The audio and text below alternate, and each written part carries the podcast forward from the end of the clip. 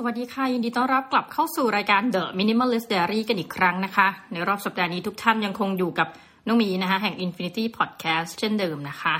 ต้องบอกว่าในรอบสัปดาห์นี้นะคะ จริงๆมีท่านผู้ฟังนะคะ ก็ให้การคอมเมนต์มาจากสืบเนื่องนะคะ จากการออกอากาศของรายการในสัปดาห์ที่แล้วนะคะ คือรายการของเราเนี่ยจริง ๆ แล้วเราก็จะพูดถึงเรื่องของความเป็น minimalist เนาะ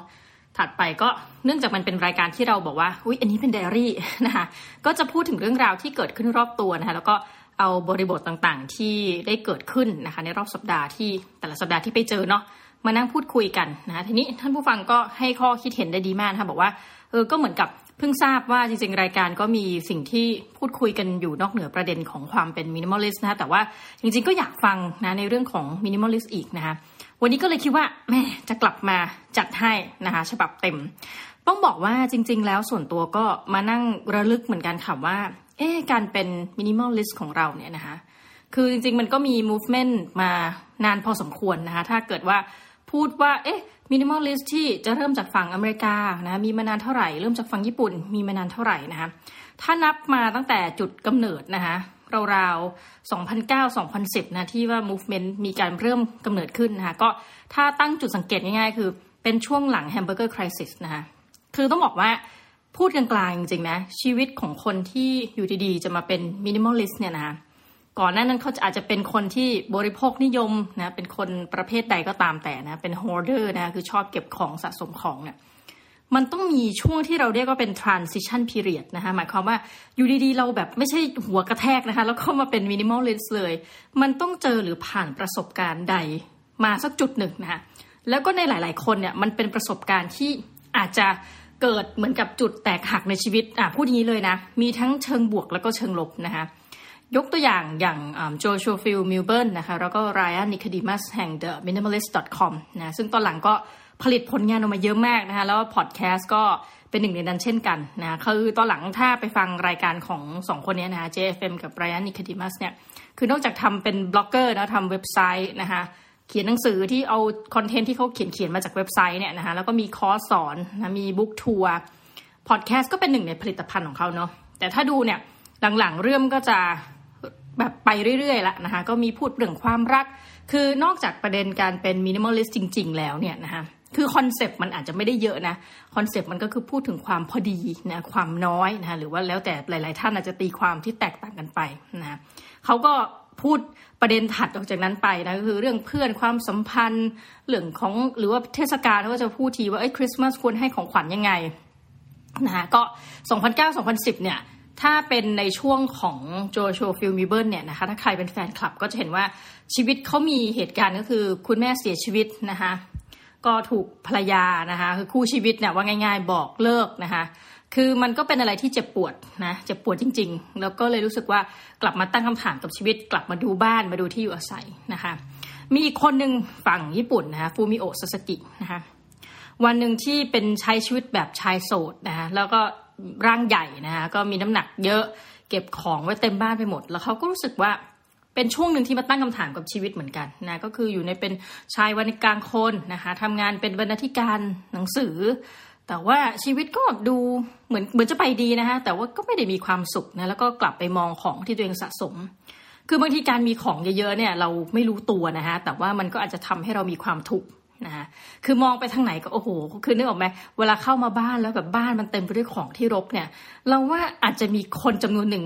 ชอบนะคะอาจจะเป็นพวกฮอเดอร์เนี่ยโอ้โหชอบเวลาบ้านแบบมีของเยอะๆแต่ในขณะเดียวกันเราว่าด้วยจิตใต้สำนึกโดยปกตินะถ้าเห็นอะไรรกเนี่ยหลายคนก็จะชอบจัดบ้านนะหรือว่าถ้ามันรกจนเกินที่จะไม่จัดเนี่ยแล้วอยู่กับมันไปทุกวันเนี่ย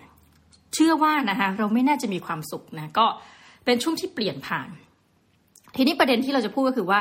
ทุกคนมี moment แห่งการเปลี่ยนผ่านค่ะว่าเหตุใดที่ท่านนะจึงตัดสินใจนะหรือว่าจึงประวารณาตัวกลายมาเป็น minimalist นะทีนี้พอเป็นแล้วมันจัดว่ามันเป็นเรื่องของไลฟ์สไตล์นะคะ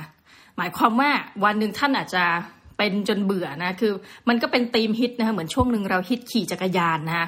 แบบว่าต้องไปขี่จักรยานรอบเมือง ไปซื้อ Tokyobike อะไรแบบนี้เนาะช่วงหนึ่งท่านอาจจะฮิตการใช้ผลิตภัณฑ์ของ Apple นะคะ ใช้ iPhone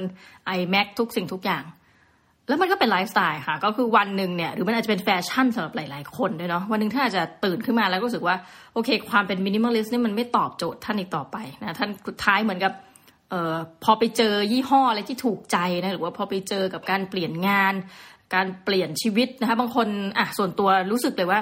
การมีลูกนะคะเปลี่ยนแน่นอนนะคะคือบางคนตัวเองเป็น minimalist นะแต่พอมีลูกมัน minimalist ไม่ได้ละรู้สึกอยากจะทุ่มเทตรงนั้นให้ลูกใช่ไหมคะส่วนตัวเนี่ยพอมีหมาก็รู้สึกว่าบ้านรกขึ้นนะล่าสุดมีน้องหมานะชื่อชื่อเหมือนคนเลยประทานโทษชื่อน้องมาโนดนะคะ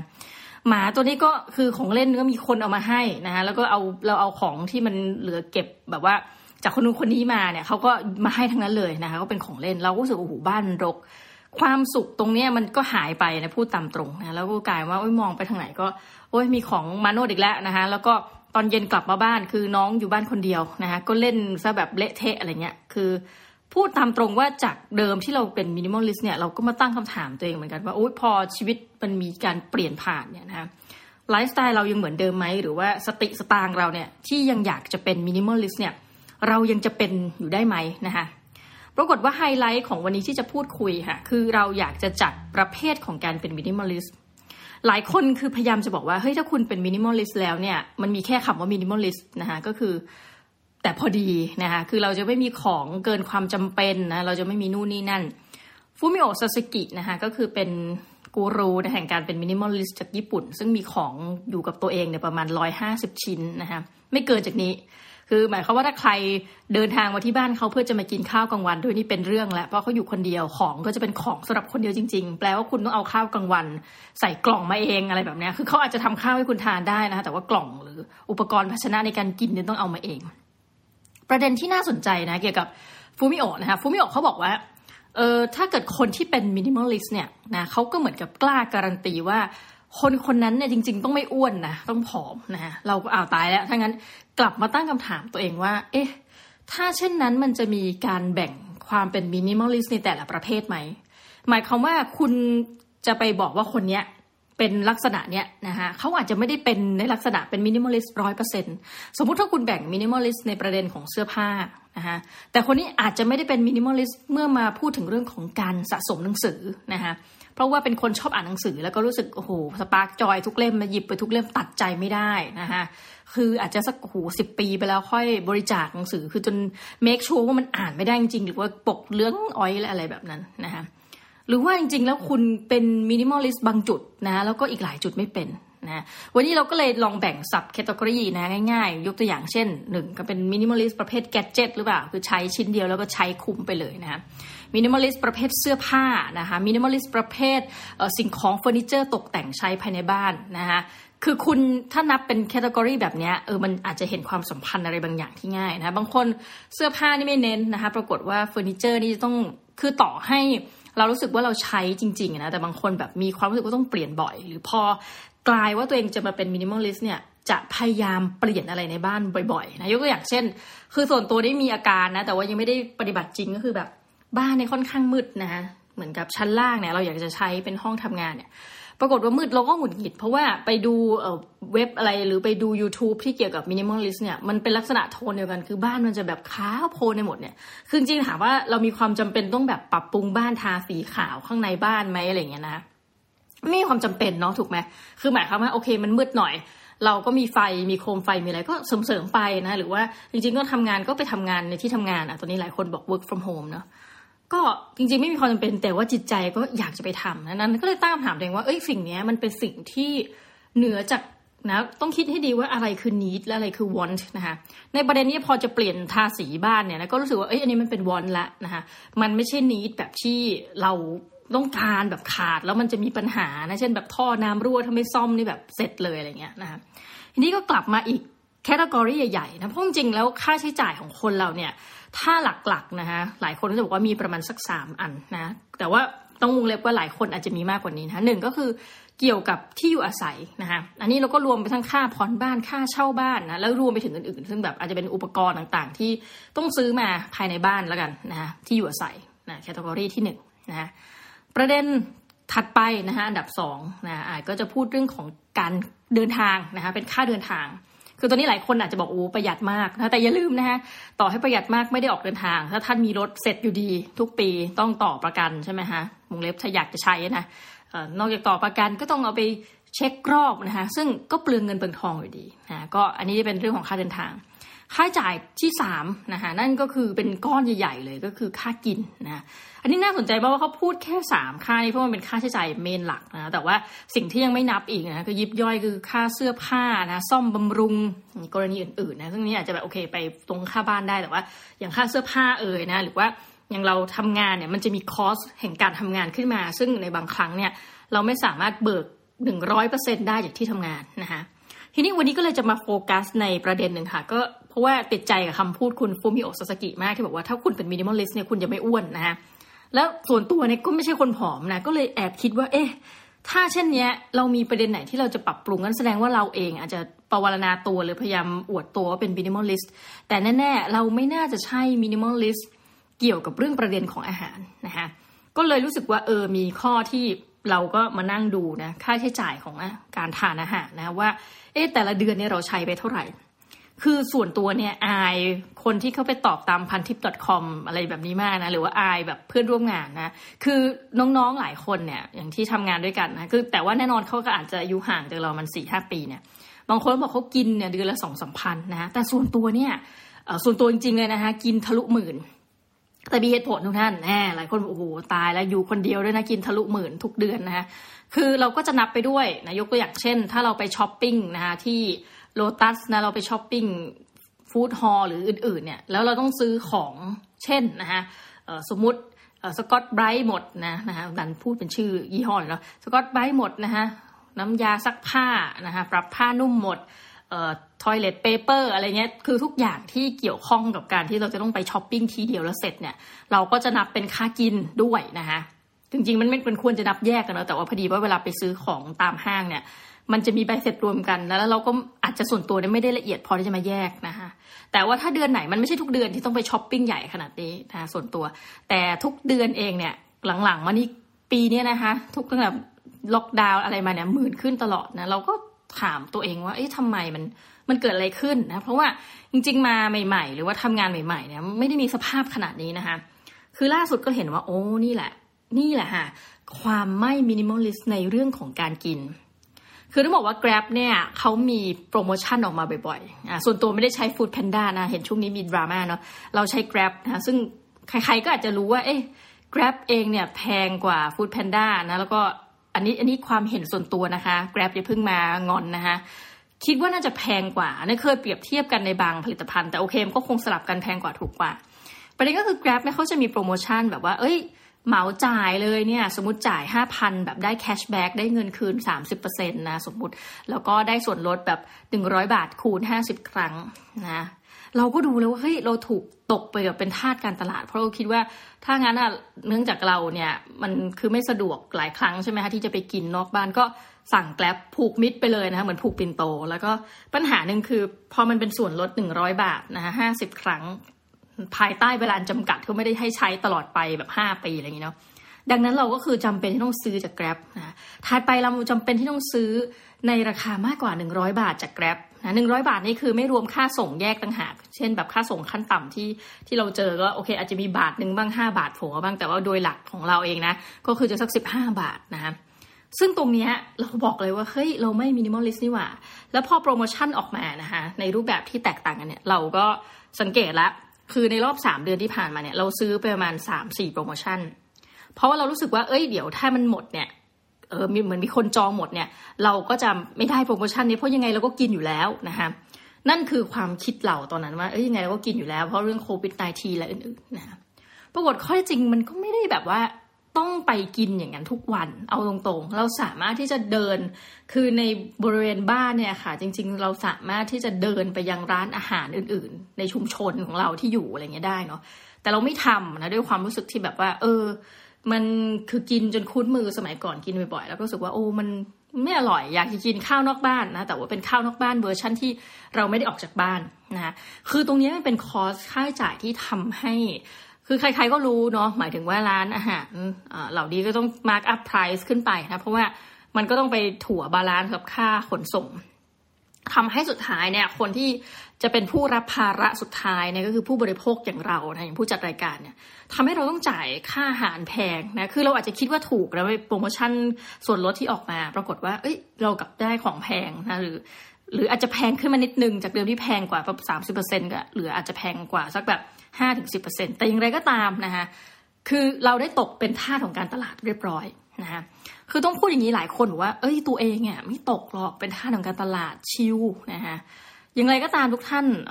จะเชื่อหรือไม่นะคะหมายถึงว่าจะเชื่อว่าตัวเองตกหรือไม่ตกเนี่ยสิ่งหนึ่งที่น่าสนใจนะเกี่ยวกับการทำวิจัยต่างๆ นานๆในประเด็นต่างๆเนี่ยทุกท่าน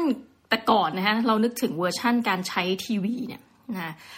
ดูดูไปก็อ้าวขั้นโฆษณาอีกแล้วนะหลายคนบอกว่าเฮ้ยสมัยนี้พอแบบเราดู Netflix นะเราดูอื่นๆเนี่ยหรือว่า YouTube เรามี subscription อะไรอย่างเงี้เนาะก็ไม่ต้องมีโฆษณาไงผ่านไปเลยนะคะแต่ท่านอย่าลืมนะว่าไม่ว่าจะเป็น Netflix หรือว่า YouTube อื่นๆเนี่ยมันก็จะมีโฆษณาแฝงอยู่ดี ถึงแม้ว่าท่านจะแบบตัดไอโฆษณาที่มันไม่จำเป็นออกไปแล้วนะคะ นั่นแปลว่าในทุกๆวันเนี่ยท่านอาจจะแบบถูกกล่อมด้วยโฆษณา โดยที่ท่านไม่รู้ตัวก็ได้นะคะ หรือว่าแม้กระทั่งการใช้แอป super app เนี่ยแบบ Grab ที่ส่วนตัวใช้เนี่ย มันก็ ping pop up ขึ้นมาเนี่ยค่ะว่าแบบเฮ้ยมันมีส่วนลดนะ ซื้อไหมเราก็แบบใช้การตัดสินใจเราเนี่ยไม่ไม่โอเคเลยนะหมายถึงว่ามันไม่แม่นยำคือ เราไม่ได้ใช้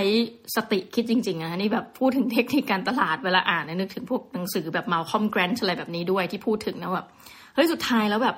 มันเป็นแค่เสี้ยววินาทีที่เราตัดสินใจว่าเออมันน่าจะคุ้มหลังจากลองคำนวณคร่าวๆ แล้วก็ซื้อเลยนะคะคือ เรื่องแบบนี้ทำไมไม่ตัดสินใจนานก็ไม่เข้าใจนะคะแล้วปรากฏว่าพอเราต้องอ่าที่มันมีล่าสุด ก็มี challenge ขึ้นมานะคะไม่แน่ใจว่าใครได้เข้าร่วมไหมคือ เราก็แบบเออเนี่ยรู้สึกตัวเองจริงว่า เอ้ยเราจัดรายการ The Minimalist เนอะพูดให้ท่านผู้ฟังฟังแทบจะทุกสัปดาห์เนี่ย แต่เราเองกลับนะ แต่สุดท้ายฉันเองนั่นแหละที่ทำไม่ได้นะ ปรากฏว่าคือนอกจากไปซื้อนะโปรทั้งหลายเนี่ย มันมี challenge หนึ่งที่บอกว่าให้กินติดต่อกัน 28 วันทุกท่าน แล้วใครสั่งทั้ง 28 วันนะวันที่ 28 แล้วท่านสั่งแล้วแบบเหมือนคนมาส่งเร็วสุดนะคะในวันที่ 28 เนี่ยหมายถึงปิด job อะ28 ครั้ง ท่านจะได้รับ iPhone นะคะคือส่วนตัวเนี่ยยังคงแบบมีความเป็น minimalist ในประเด็นนี้ คืออย่างนี้พอดี น้องที่ทำงานด้วยเนี่ยนะคะคือเราก็จะรู้แหละว่าเด็กที่เราทำงานอยู่ด้วยเนี่ยใคร เป็นยังไงครอบครัวเป็นยังไงนะคะแล้วน้องเขาเป็นเด็กดีมาก เป็นเด็กดีมากๆ เราก็รู้สึกว่าเออ น้องเขาก็เหมือนใช้มือถือที่เก่ามากนะคะแล้วเขาก็แบบเป็นเด็กดีอะอยากเก็บเงินแต่ว่า ส่วนหนึ่งก็ต้องช่วยทางบ้านด้วยอะไรเงี้ย เราก็กะว่าเนี่ยยังไงเราก็กินอยู่แล้วนะนะคะกินเยอะอยู่แล้ว เดี๋ยวพี่จะสั่งเอง 28 วัน แล้วกะว่า 28เนี่ยจะสั่งเร็วที่สุดในประเทศไทยนะคะเพื่อที่จะได้ iPhone นี้มาแล้วจะมามอบให้กับน้องที่ทำงานให้เป็นของขวัญนนะคะคือเราคิดว่าเราไม่ลงทุนไงคือไม่ต้องการที่จะไปซื้อให้ตรงๆ เพราะว่ามันก็เออถึงสนิทกันแค่ไหนนี่เราก็โอ้นะเรื่องเงินก็ต้องอันนี้ไปสัหน่อยนะปรากฏก็ตกเป็นท่าของการตลาดนะวันที่ยี่แปดเนี่ยก็สั่งมา แล้วก็คือเขาก็มาส่งประมาณเที่ยงคืนสี่สิบนาที แต่ทุกท่านเชื่อไหม ตั้งแต่ประมาณเที่ยงคืนสองนาที เที่ยงคืนสามนาทีเนี่ย iPhone ไปหมดแล้วนะคะประมาณรู้สึกจะเขาแจกสิบหกเครื่องหรือยังไงเนี่ย ไปหมดแล้ว คือก็กลายว่าเราก็ทำให้เรารู้ว่า อ๋อ มันไม่ได้มีแค่เรานี่หว่า ที่จดจ่อแล้วอุตส่าห์คิดว่าเราอดทนกินยี่แปดวันนะ ผ่านแกร็บไม่ได้มีแค่เรานี่หว่ากลายว่าคนทั้งประเทศไทยจ่อเล่นเกมนี้ทำไมเรานี่มันช่าง มันไม่ต่างอะไรกับการเล่นลอตเตอรี่นะที่แบบท่านมีโอกาสถูกรางวัลนะ คือคนในเขานับแล้วว่าคนไทยเนี่ยถ้าจะซื้อลอตเตอรี่เนี่ยมีโอกาสถูกรางวัลสักกี่เปอร์เซ็นต์ มันอยู่ที่มันหนึ่งเปอร์เซ็นต์กว่าๆนั่นเอง เรามันคือ 99 กว่าเปอร์เซ็นต์ที่เหลือนี่นานะคะแล้วพอไปปุ๊บก็รู้สึกเสียใจ เพราะว่าวันนั้นคือมันมีหลายวันเหมือนกันที่เราไปกินข้าวกับเพื่อนร่วมงาน ดังนั้นแปลว่ากลับบ้านไม่อยากกินแล้ว แต่ก็บอกไม่ไหวต้องสั่งเพื่อให้ครบ 28 วันนะตรงนี้เลยกลับมาพิจารณานึกถึงชีวิตอะพูดง่ายๆนะชีวิตของตัวเองว่าเออที่สุดแล้วเนี่ย เราไม่สามารถที่จะเป็น minimalist ได้ทุกประเภทนะ คือตอนนี้ก็รู้จุดอ่อนจริงๆวงเล็บรู้มานานแล้วแต่คงไม่ได้พูดนะ ก็คือจุดอ่อนเรื่องของอาหารการกินนะคะแล้วก็มีหลายครั้งเหมือนกันที่คณะเนี่ยนะคะด้วยความว่าประชุมถี่เหลือเกินนะคะทำหน้าที่ในการบริหารเนี่ยมีเวลาบริหารปุ๊บเนี่ยบางทีสล็อตเวลามันไม่ได้เพราะเราต้องสอนหนังสือด้วยนะไหนจะมีงานบริหารนี่มันเยอะจริงๆทุกท่านนี่ไม่ใช่แบบมาแบบ พูดเพื่ออะไรนะแต่ว่าพูดแบบด้วยความเศร้าว่าโอ้โหมันเยอะมากทำให้หลายครั้งเนี่ยมันประชุมคาบเกี่ยวช่วงเที่ยงนะพอเป็นอย่างนี้ปุ๊บเขาก็จะสั่งข้าวมาให้กินนะเราก็ต้องสั่งไปก่อน แล้วบางครั้งเนี่ยเราก็ไม่รู้ไงว่าเขาจะมีข้าวเราก็จะสั่งแกร็บสั่งแกร็บไปเรื่อยเนี่ยทำให้มีหลายครั้งเหมือนกันค่ะ ที่ต้องเอาแบกข้าวฟรีกลับมาบ้าน จริงๆเนี่ยมันจะประหยัดเงินได้ทุกท่าน แล้วมันประหยัดได้หลายมื้อ แต่พอจิตใต้สำนึกเราคือแบบไม่ได้ใส่ใจประเด็นเนี้ยมันมีหลายครั้งเหมือนกันค่ะ ที่ต้องเออไปเอาข้าวมาที่เขาแจกเนี่ย แล้วก็ คือเนื่องจากมันไม่มีคนมามาหาลัยอะ่ะใช่ไหมก็มีแต่พี่น้องเจ้าหน้าที่กับอาจารย์บางส่วนเท่านั้นเองคืออาจารย์ก็อาจจะมาน้อยลงนะคะแล้วก็นักศึกษาไม่มาอยู่แล้ว เพราะว่ามันก็โควิด -19 น่ะก็ไม่รู้จะไปแจกใครจะให้ข้าวกับสุนัขกก็เดี๋ยวหาว่ากินข้าวคนเดี๋ยวมันท้องเสียอะไรเงี้ยเนาะก็กลายว่าเราก็มาทิ้งไว้ที่ตู้เย็นนะรู้อีกทีอ้าวผ่านไปทีนึงแล้วเราก็บอกว่าจะกินจะกินก็ลืมนะคือมันเป็นเหมือนกับสิ่งที่สะสม แล้วก็มีหลายมื้อที่เป็นเช่นนี้เนาะ มันก็ทำให้เรารู้สึกว่าหนึ่งนะแทนที่เราจะแบบประหยัดค่าใช้จ่ายตรงนี้ได้นะก็ในวงเล็บกลับทำไม่ได้นะแล้วก็จะพูดว่าเป็น minimalist เนี่ยก็ไม่เต็มปากนักนะคะคือเราก็ดูอย่างฟูมิโอซาสกิแล้วบอกว่าชีวิตอย่างเนี้ยสำหรับเรารู้สึกเบื่อคือเขาบอกเช้ามาเนี่ยนะคือลักษณะเขาจะกินข้าว pattern เดิม ทุกวันนั่นหมายความว่า สมมติถ้าเกิดเป็นประทานโทษถ้าเป็นโรคอะไรสักอย่างเช่นมะเร็งอะไรเงี้ยคือมันเกิดจากส่วนหนึ่งถ้าบอกเกิดจากการกินเขาก็จะกินอะไรที่มันเหมือนเดิม แต่ดูทรงแล้วแกกินของที่แบบเฮลตี้นะเราก็มานั่งนึกเหมือนกับว่าเฮ้ยเรากินแบบ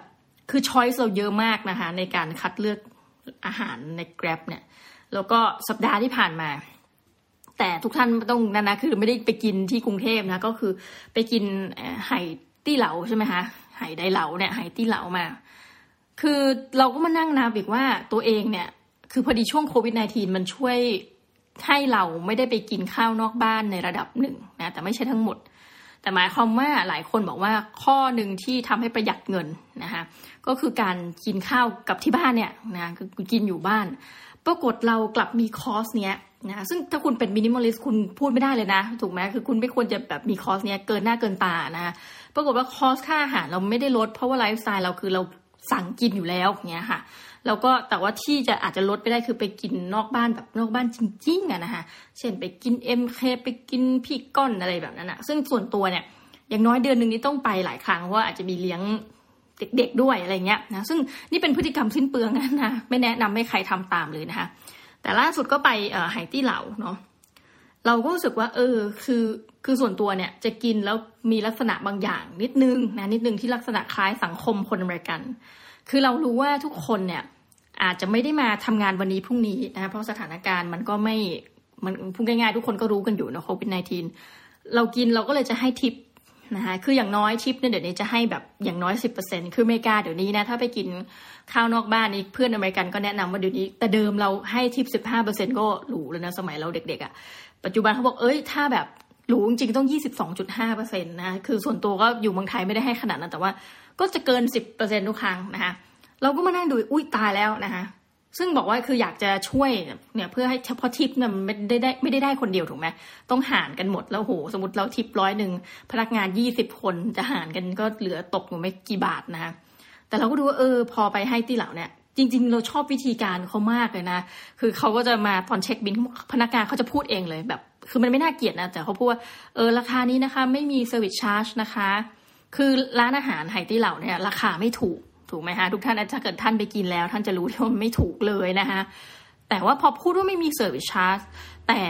พนักงานบริการดีมากจริงนะ ซึ่งวงเล็บเราคิดว่าเขาคงบวกไอ service charge ไปแล้วล่ะ แต่มันทำให้เราเนี่ย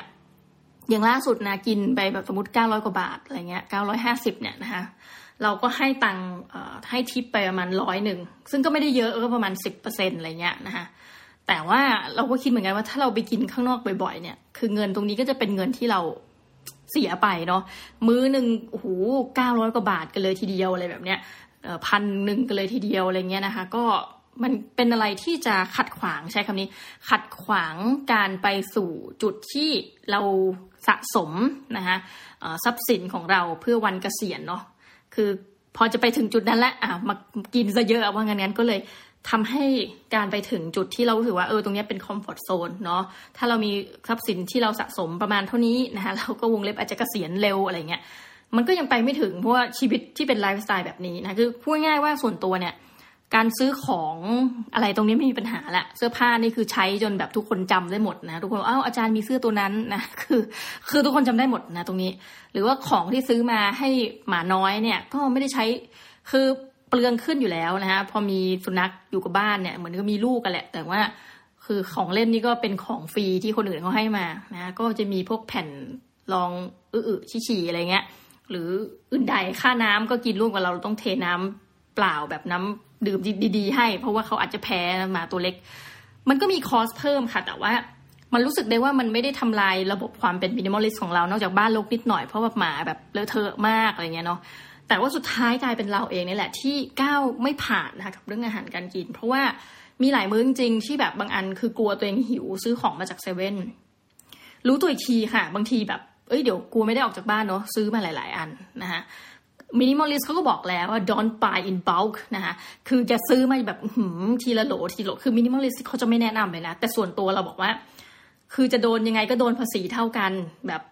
โดนแบบเท่ากันอะไรเงี้ย คือจะซื้อน้อยซื้อมากปรากฏว่าจริงๆ ถ้าไปคำนวณเนี่ยบางทีซื้อเป็นเป็นแบบเยอะๆอย่างเงี้ย มันอาจจะถูกกว่านะคะเเราก็เลยเออซื้อไปทีละแบบพวกผ้าเขาเรียกผ้าเช็ดพื้นอะไรอย่างเงี้ยนะ หมายถึงว่าพวกทิชชู่อะไรเงี้ยเราก็จะซื้อไปทีละเป็นโหลเป็นโหลนะเพื่อแบบเออจะได้ไม่ต้องไปบ่อยๆนะไปซื้อเองบ่อยๆอะไรเงี้ยก็กลายเป็นว่าสุดท้ายแล้วเนี่ยสิ่งที่เห็นก็คือคืออย่างอื่นเนี่ยมันสามารถเห็นว่าเราคำนวณได้ว่าจะใช้หมดภายในกี่เดือนนะแต่กลายว่าอาหารเนี่ยพอมันมาวันต่อวันนะบางทีเอามาจากที่ทำงานบ้างหรือว่า ซื้อในของเซเว่นแล้วก็ติดนิสัยบางทีแบบเอ้ยเดี๋ยวเราไม่ได้ไปเซเว่นบ่อยนะ เราชอบขนมอันเนี้ยที่มันผลิตนะคะเออหลายคนประธานโทษไม่พูดเรื่องการแบนกันอะไรเนาะวันนี้มาเมาท์เรื่องการกิน เราก็ซื้อซื้อซื้อซื้อสะสมไว้นะคะ คือแบบอยากกินรสช่องเซเว่นอะไรเงี้ย